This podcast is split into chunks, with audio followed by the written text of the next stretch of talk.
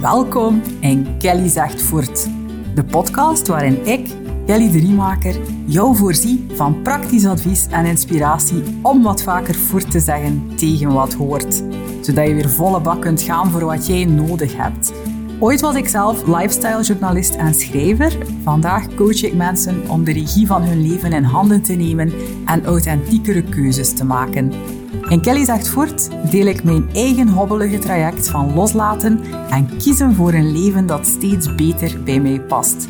Een leven waarin schaamte, people pleasen en verlammend perfectionisme een steeds kleinere rol spelen. In deze podcast ga ik ook in gesprek met mensen die ook voortleren zeggen tegen geïnternaliseerde regels rond geluk, succes en wat normaal is en wat niet. Welkom, let's go!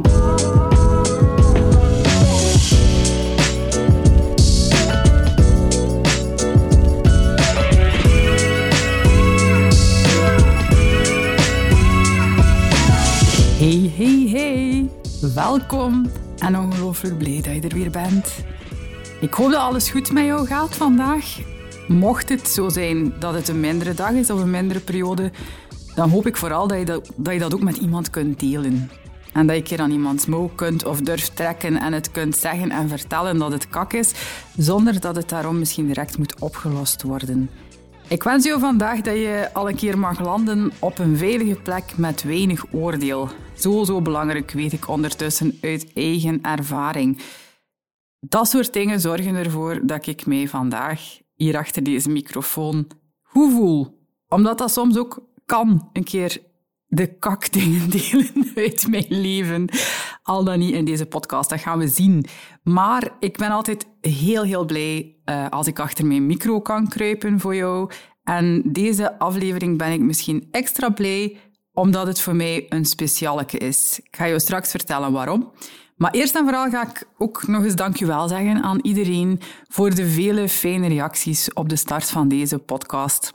Ik ga dat niet onder stoelen of banken steken. Dat doet mij zeker heel, heel, heel veel deugd. Dus merci aan iedereen die mij een lief berichtje heeft gestuurd of een mailtje. Dat is toch echt wel heel tof. Blijven doen, jongens. Maar dus, deze aflevering is voor mij een specialeke in die zin dat het een eerste keer was, wat dan weer perfect in aansluiting is met de vorige aflevering, die ging over eerste keren. Waarom was dit een eerste keer? Wel, ik ging voor de eerste keer op pad met mijn podcastmicrofoons en een rugzakje vol kabels en bakjes en technische shizzle en ook een beetje okselvevers, als ik heel eerlijk ben, maar ik vond dat wel een beetje stressy. Waarom ging ik op pad? Wel, een paar maanden geleden, nog voor deze podcast een titel had en eigenlijk niet meer was dan een, een wild idee, kreeg ik plots een mailtje in mijn inbox. En dat mailtje kwam van ene Eline Katseman van Hal. Alleen al de naam. Allee jong, wat een goede naam. Eline mailde mij met de boodschap dat ze mij al een tijdje volgde via Instagram en ook via mijn nieuwsbrief. En ze had een vraag voor mij. Ze zei dat ze bezig was met het uitrollen van een coachingsprogramma. En dat programma is gebaseerd op zogenaamde familieopstellingen. En om de een of andere reden, zo mailde ze me, kwam mijn naam heel de tijd naar boven als ze daarmee bezig was. En ze dacht, weet je wat, ik ga Kelly gewoon even mailen om dat te laten weten en een keer te horen wat zij daarvan denkt.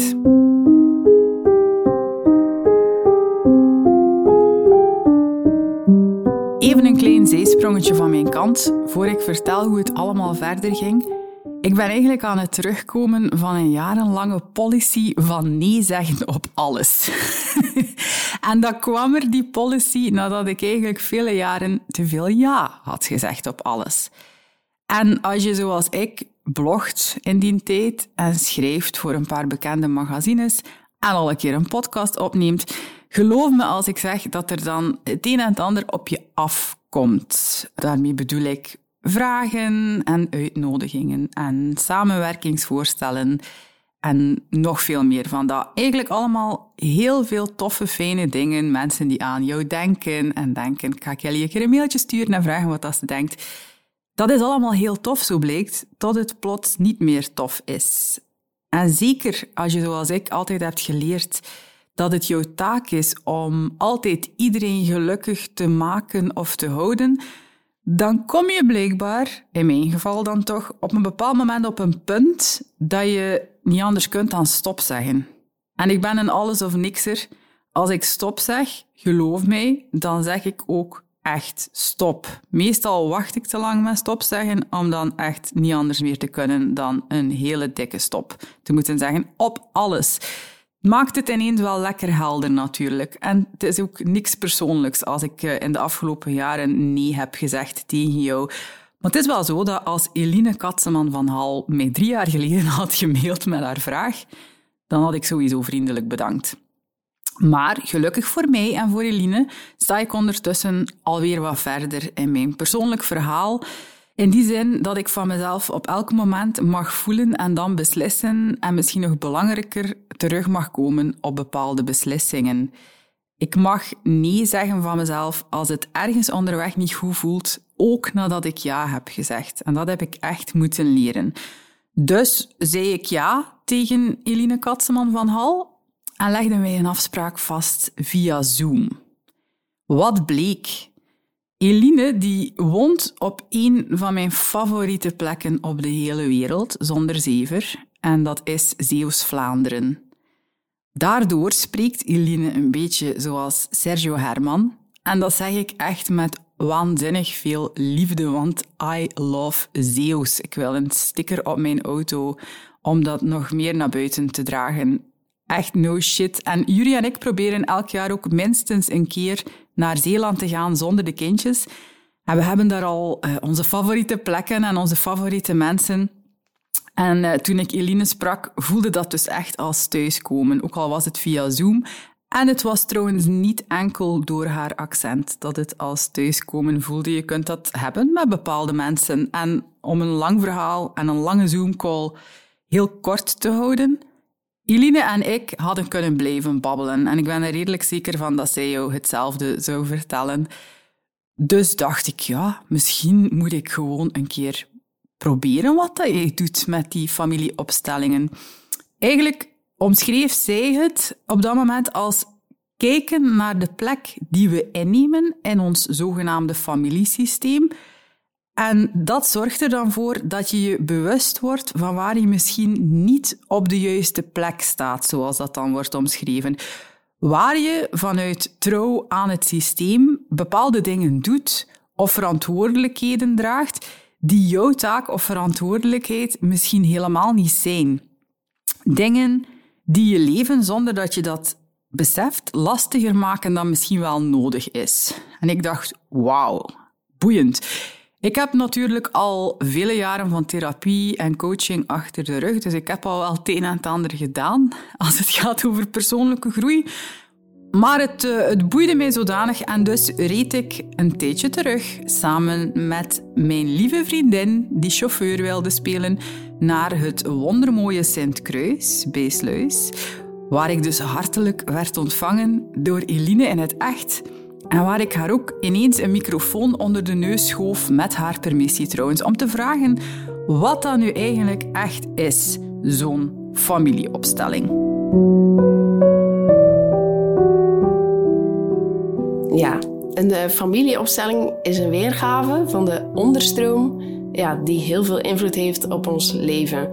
Uh, de basis van heel veel patronen waarin wij bewegen in het dagelijks leven, de dingen die we doen, de dingen die we denken, uh, vinden hun basis en hun oorsprong in ons ouderlijk gezin of verdere generaties uh, verder. Volgens de theorieën tot wel zeven generaties dat we patronen herhalen. Um, nu, zeven is een gemiddelde, dus dat is ook uh, een... daar is ook maar eens een sticker op geplakt dat dat zeven generaties is. maar een opstelling is eigenlijk een feitelijke weergave waarin we zien: oké, maar wat zijn nu die dynamieken? Um, en waar is een bepaald patroon ooit een oplossing voor geweest? Dus iets wat nu als een probleem in ons leven kan ervaren worden, heeft zijn oorsprong als een oplossing voor een ander probleem. En dat is waar het werkelijk om gaat. Dus het, het maakt dingen inzichtelijk. Oké, boeiend vond ik al. Volgens Eline is alles een systeem. Je werk is een systeem, je relaties zijn dat ook. En zonder dat we het zelf beseffen, grijpen we altijd opnieuw terug naar de rol die we kennen uit ons basissysteem. En dat is ons gezin van oorsprong. Mensen die bij Eline komen voor een familieopstelling voelen dat er iets is dat hun acties, of soms ook hun inactie, stuurt. Maar ze kunnen er niet echt de vinger op leggen wat dat dan juist is. En Eline die legde me uit dat er zoiets bestaat als een bovenstroom en een onderstroom.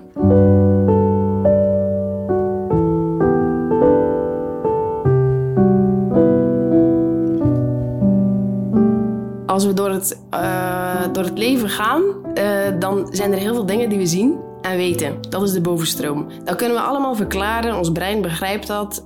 Het, dat, het is zoals het is. Maar er zijn ook altijd dingen die we niet helemaal kunnen verklaren waarom we ze doen. Uh, en die we met mindset-technieken niet altijd kunnen oplossen. Uh, blokkades, uh, terugkerende patronen. dat is die onderstroom. Um, en concrete voorbeelden daarvan zijn op het moment dat jij niet op je eigen plek staat, is het leven hard werken. Uh, en op het moment dat jij wel op je eigen plek staat en alleen ja, je eigenlijk je eigen lot uh, draagt, uh, stroomt het leven naar je toe. En dat wil niet zeggen dat het allemaal halleluja is daar, maar wat er komt kun je prima dragen zonder onderuit te gaan. Um, en op het moment dat dat anders is, dus dat je voor je ouders in energie aan het zorgen bent, lasten draagt, Um, of, of gewoon niet op je eigen plek staat, maar iemand anders zijn plek hebt ingenomen, omdat die, om welke reden dan ook, uh, afwezig is in het systeem. Um, ja, hou je dat niet. Kan je dat heel lang volhouden op wilskracht, maar uh, niet van binnenuit.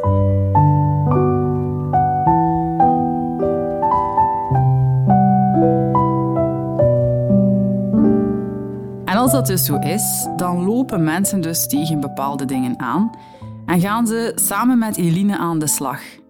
En Eline die werkt met heel veel verschillende mensen, vertelde ze me.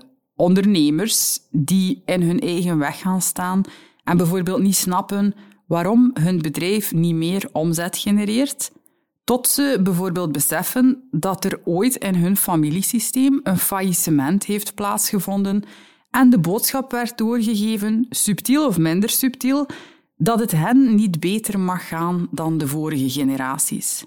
Maar Eline ziet ook mensen die hun hart niet kunnen openstellen in relaties, die een muur rond zichzelf hebben gebouwd, of teams op de werkvloer waarbij oude rollen en patronen keihard de plak zwaaien en de mensen er onderling gewoon niet uitkomen, rationeel dan. Ze, ze denken zich suf maar toch zijn er een hoop olifanten in de kamer en dingen die niet zichtbaar zijn, maar wel een bijzonder grote invloed hebben op bepaalde dynamieken. Dus je doet je patroon altijd in ieder systeem. Of dat nu de voetbalclub is, of uh, de kookclub, of je, uh, je team uh, op het werk. Als je de neiging hebt om in je gezin mensen te gaan redden, dan is de kans heel groot dat je dat op het voetbal in de kantine ook aan het doen bent. We zeggen soms, wat je in het klein doet, doe je in het groot. En zo is het. En dat is het ook. En dat wordt gedreven door die onderstroom.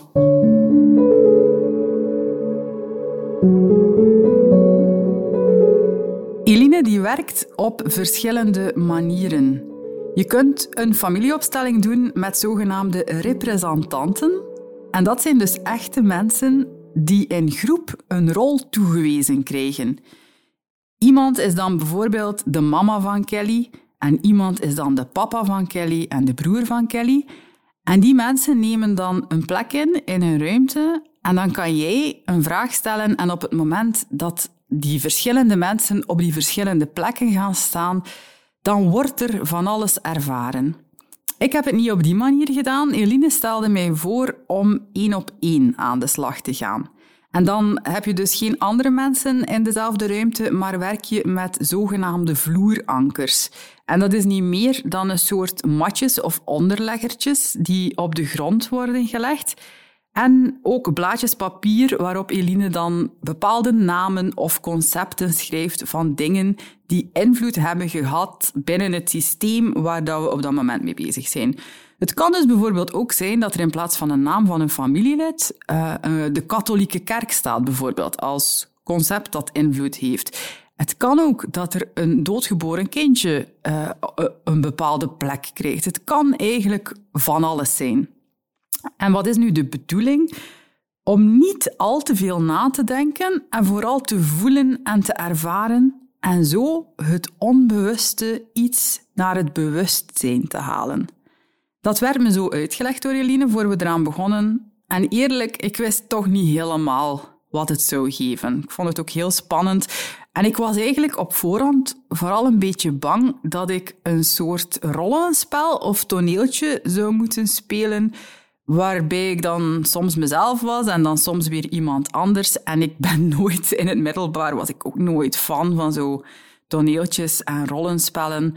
Dus ik dacht, ja, misschien... Ik dacht, dit kan tegelijkertijd een goed idee zijn of het slechtste idee ooit, maar ik zal het gewoon ondergaan, want wie weet brengt het mij wel wat. Maar ik wist eigenlijk echt niet waar ik me aan kon verwachten. En ik was ook heel eerlijk een beetje bang dat het zoiets ging zijn met zo stemmetjes, stemmen nadoen of zo mensen die ineens in een ander stemmetje zouden beginnen spreken. Dus ja, om maar te zeggen, ik was niet helemaal zeker. En we zijn er gewoon aan begonnen. ik heb geen opnames gemaakt van de opstelling aan zich. Ik dacht, ik, ik, wil er op dit moment niet mee bezig zijn dat dit ook opgenomen wordt. En eerlijk gezegd, het was ook een beetje te privé om dat in een podcast te delen. Maar ik ga wel mijn ervaring met jou delen en dan kan je ermee doen wat je wil. Ik kan je vertellen dat ik, tot mijn enorm grote verbazing, al na een paar minuutjes in de opstelling van alles begon te voelen en voelde gebeuren dat ik echt compleet niet had zien aankomen. Ik was ook heel snel, heel emotioneel. Ik denk echt dat ik al na vier minuten, als niet eerder was, aan het wenen was. En ik heb echt heel, heel, heel veel geweend. Er werd me gevraagd door Eline om matjes te leggen en zonder overdenken rollen toe te kennen aan die matjes op basis van een paar vragen die zij mij stelde. En ik stond in het begin op mijn eigen plek en ik keek naar anderen die belangrijk voor mij waren. En die anderen werden voorgesteld door Eline. Dus op een bepaald moment keek je elkaar in de ogen vanuit een bepaalde rol die jij dan hebt en waar dat zij dan ook op gaat staan. En dan is het belangrijk om vooral te voelen wat er met jou gebeurt, om te kijken hoe ver je van iemand staat, om te kijken of dat je oogcontact maakt, welk oogcontact, uh, wat dat er allemaal loskomt bij jou. En het is heel raar om uit te leggen als je het niet mee hebt gemaakt, maar ik ga proberen een beetje ja, te vertellen wat er allemaal gebeurde. Ik stapte bijvoorbeeld op een andere plek en was ineens mijn moeder. En vanuit mijn moeder keek ik naar belangrijke, invloedrijke mensen in haar systeem. Waardoor ik bepaalde dingen ervaarde en hoorde. Ik hoorde mezelf ook dingen uitspreken waarvan ik eerlijk gezegd niet wist dat ik ze dacht of wist of voelde. En dat duurde wel even en er gebeurde van alles, ook fysiek bepaalde sensaties, maar ook verhalen die naar boven kwamen, zinnetjes. En het was best heftig en ook nogal intens. En ik had een paar persoonlijke inzichten over mijn eigen familiesysteem, die ik zelfs na tien jaar therapie en coaching nog nooit had overwogen zelfs. Eh, er, er vielen mij bepaalde inzichten in waar ik eigenlijk echt niet goed van was. En het voelde als dansen en mogen en voelen en kijken. En vooral ook aanwezig mogen zijn op een voor mij zeer veilige, mooie, bijzonder waardevolle manier. Het was heel, heel raar. Ik keek in de ogen van mensen die er al lange tijd niet meer zijn. En ik had geen idee op voorhand. Ik had ook tegen mijn vriendin gezegd, die gaan wandelen was in Katzand, van ik ga een berichtje sturen. Ik weet niet hoe lang dit gaat duren. Het duurde wel een hele tijd. Het heeft een paar uur geduurd trouwens. Het is een zeer intense sessie. Uh, maar ik had daar gezegd van, ja, we kunnen daarna misschien iets gaan eten in Sluis, maar ik heb echt geen benul hoe dat ik hier buiten ga stappen. Ga ik keer buiten stappen als een half wrak, omdat ik bepaalde dingen uit mijn verleden in de ogen heb gekeken die heel pijnlijk waren. Ga ik keer tot bepaalde inzichten komen. Um, allee, ik, ik wist het niet. Ik wist alleen dat ik het ging proberen. En wel, ik ben buiten gestapt dus na een paar uur en ik voelde mij echt veel en veel lichter. Tot mijn verbazing ook. Er zat een soort veertje in mijn pas. En tegelijkertijd voelde ik me ook heel stevig. Alsof ik met mijn voeten echt op de grond was geland, ook op een rare manier. Alsof ik dus echt ook op mijn plaats stond. En alsof ik wat dingen had afgegeven en achtergelaten die ik misschien al een tijd aan het dragen was, maar die eigenlijk niet van mij waren. Het woord dat heel de tijd terugkwam en dat al een tijdje aan het terugkomen is voor mij, vanuit mijn verleden en vanuit mijn familiesysteem, was bestaansrecht. En toen ik buiten kwam bij Eline, voelde het alsof ik dat bestaansrecht ook echt verdiende. En dat kan misschien heel raar klinken, maar mensen die met dergelijke dingen bezig zijn, snappen misschien wel wat ik daarmee bedoel. Ik voelde mij meer dan ik mij al lang voel als iemand die hier echt mag zijn en haar ruimte mag innemen en haar kansen mag nemen, los uh, van het verleden en bepaalde dingen die in dat verleden zijn gebeurd met mensen die voor mij zijn gekomen. En zo dat veertje in de stap en de rust die je kan overvallen na een familieopstelling, dat bleek ook wat Eline het vaakste als feedback krijgt, vertelde ze me over het effect van zo'n sessie.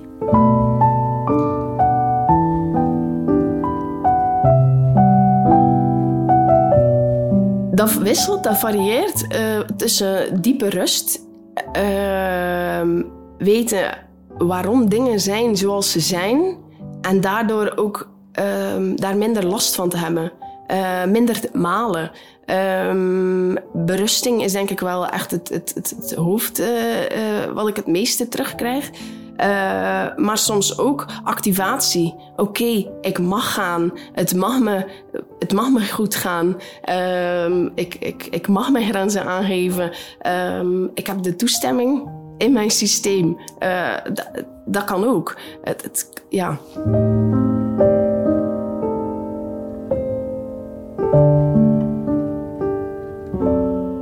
En zo voelde het ook voor mij, als mogen ademhalen en bepaalde dingen loslaten. En s'avonds, na zo'n lange dag, was ik heel moe. Ook van het wenen en het vele voelen en het durven kijken in de ogen van die mensen die ik al lang niet meer had gezien. Ik was ook kwaad geweest. Het was echt emotioneel en ik was ook verdrietig en gefrustreerd. En ik heb ook op bepaalde momenten dingen durven uh, voelen en uitspreken die ik in het echt nog niet had gedurfd. Ik durfde echt kijken, jullie weten dat dat voor mij belangrijk is. Ik geloof ook dat er vergeving in zat en begrip. En de, de ochtend erna schreef ik in mijn journal en liet ik het allemaal wat bezinken wat dat er was gebeurd. En, en heb ik ook een beetje kunnen landen. En daarna heb ik een mailtje naar Eline gestuurd. En ik ga het even voorlezen wat ik haar stuurde. Lieve Eline, wat een dag gisteren. Ik vond het bijzonder fijn om je te ontmoeten en ik ben heel dankbaar voor wat je me allemaal deed voelen en inzien. Na afloop voelde ik me lichter, niet zwaarmoedig of triest, maar alsof er een laagje af mocht en ik mocht zien wat ik nog niet had kunnen zien. Je hebt me met je werk een toestemming gegeven, voel ik, en het heeft me erg geraakt. Mijn grootste verbazing was hoe je erin slaagde om mij uit mijn hoofd te krijgen toch mijn meest veilige plek. Ik had gedacht dat ik wel zou meedoen, maar het niet echt zou voelen. Maar wat heb ik gevoeld gisteren? Niet iets dat natuurlijk gaat in dit soort situaties. En dat komt doordat ik me heel veilig en gedragen voelde bij jou. Je doet belangrijk, mooi en sterk werk. Het voelde als een cadeau, alsof ik nog eens in de ogen van mensen kon kijken die ik niet meer kan zien. Ik geniet en voel nog na. Heel erg bedankt, Kelly. Om wat te zeggen, het was, de familieopstelling was voor mij heel speciaal. Het voelde alsof ik voort mocht zeggen tegen dingen die niet van mij waren en misschien ook nooit van mij zijn geweest, maar die ik wel aan het dragen was. Het voelde alsof weer op mijn eigen plek mogen gaan staan, waar ik eigenlijk altijd had moeten staan, maar door omstandigheden al heel lang niet meer stond. Ik word een beetje emotioneel als ik erover denk, maar het is oké. En het is nu een paar weken geleden dat ik die opstelling heb laten doen en ik voel het nog altijd door. Het is raar, ik kan het moeilijk uitleggen, maar sommige dingen moet je niet kunnen uitleggen. Dus als je deze aflevering hoorde en je denkt, amai, Allee, kan zijn dat je van alles denkt, maar mocht je denken, hm, boeiend, wil ik misschien ook, google dan een keer op familieopstellingen en ik ga in de show notes van deze aflevering op kellyzegtvoort.be vind je altijd alle links en de dingen waar ik het over heb gehad. Um, daar ga ik ook de hele boeiende Instagram-pagina van Eline opzetten. Zij maakt hele mooie content over die opstellingen en over de zogenaamde onderstroom en hoe die werkt in een mensenleven. Ga daar dus zeker ook eens naar kijken, naar die show notes van deze aflevering. Aflevering 5 is dat als je er een beetje meer over wilt weten en lezen. Ik vond het heel fijn dat je er weer bij was en ik, ik bedank je heel graag om te luisteren. En we horen elkaar volgende keer weer. Salutjes, dada!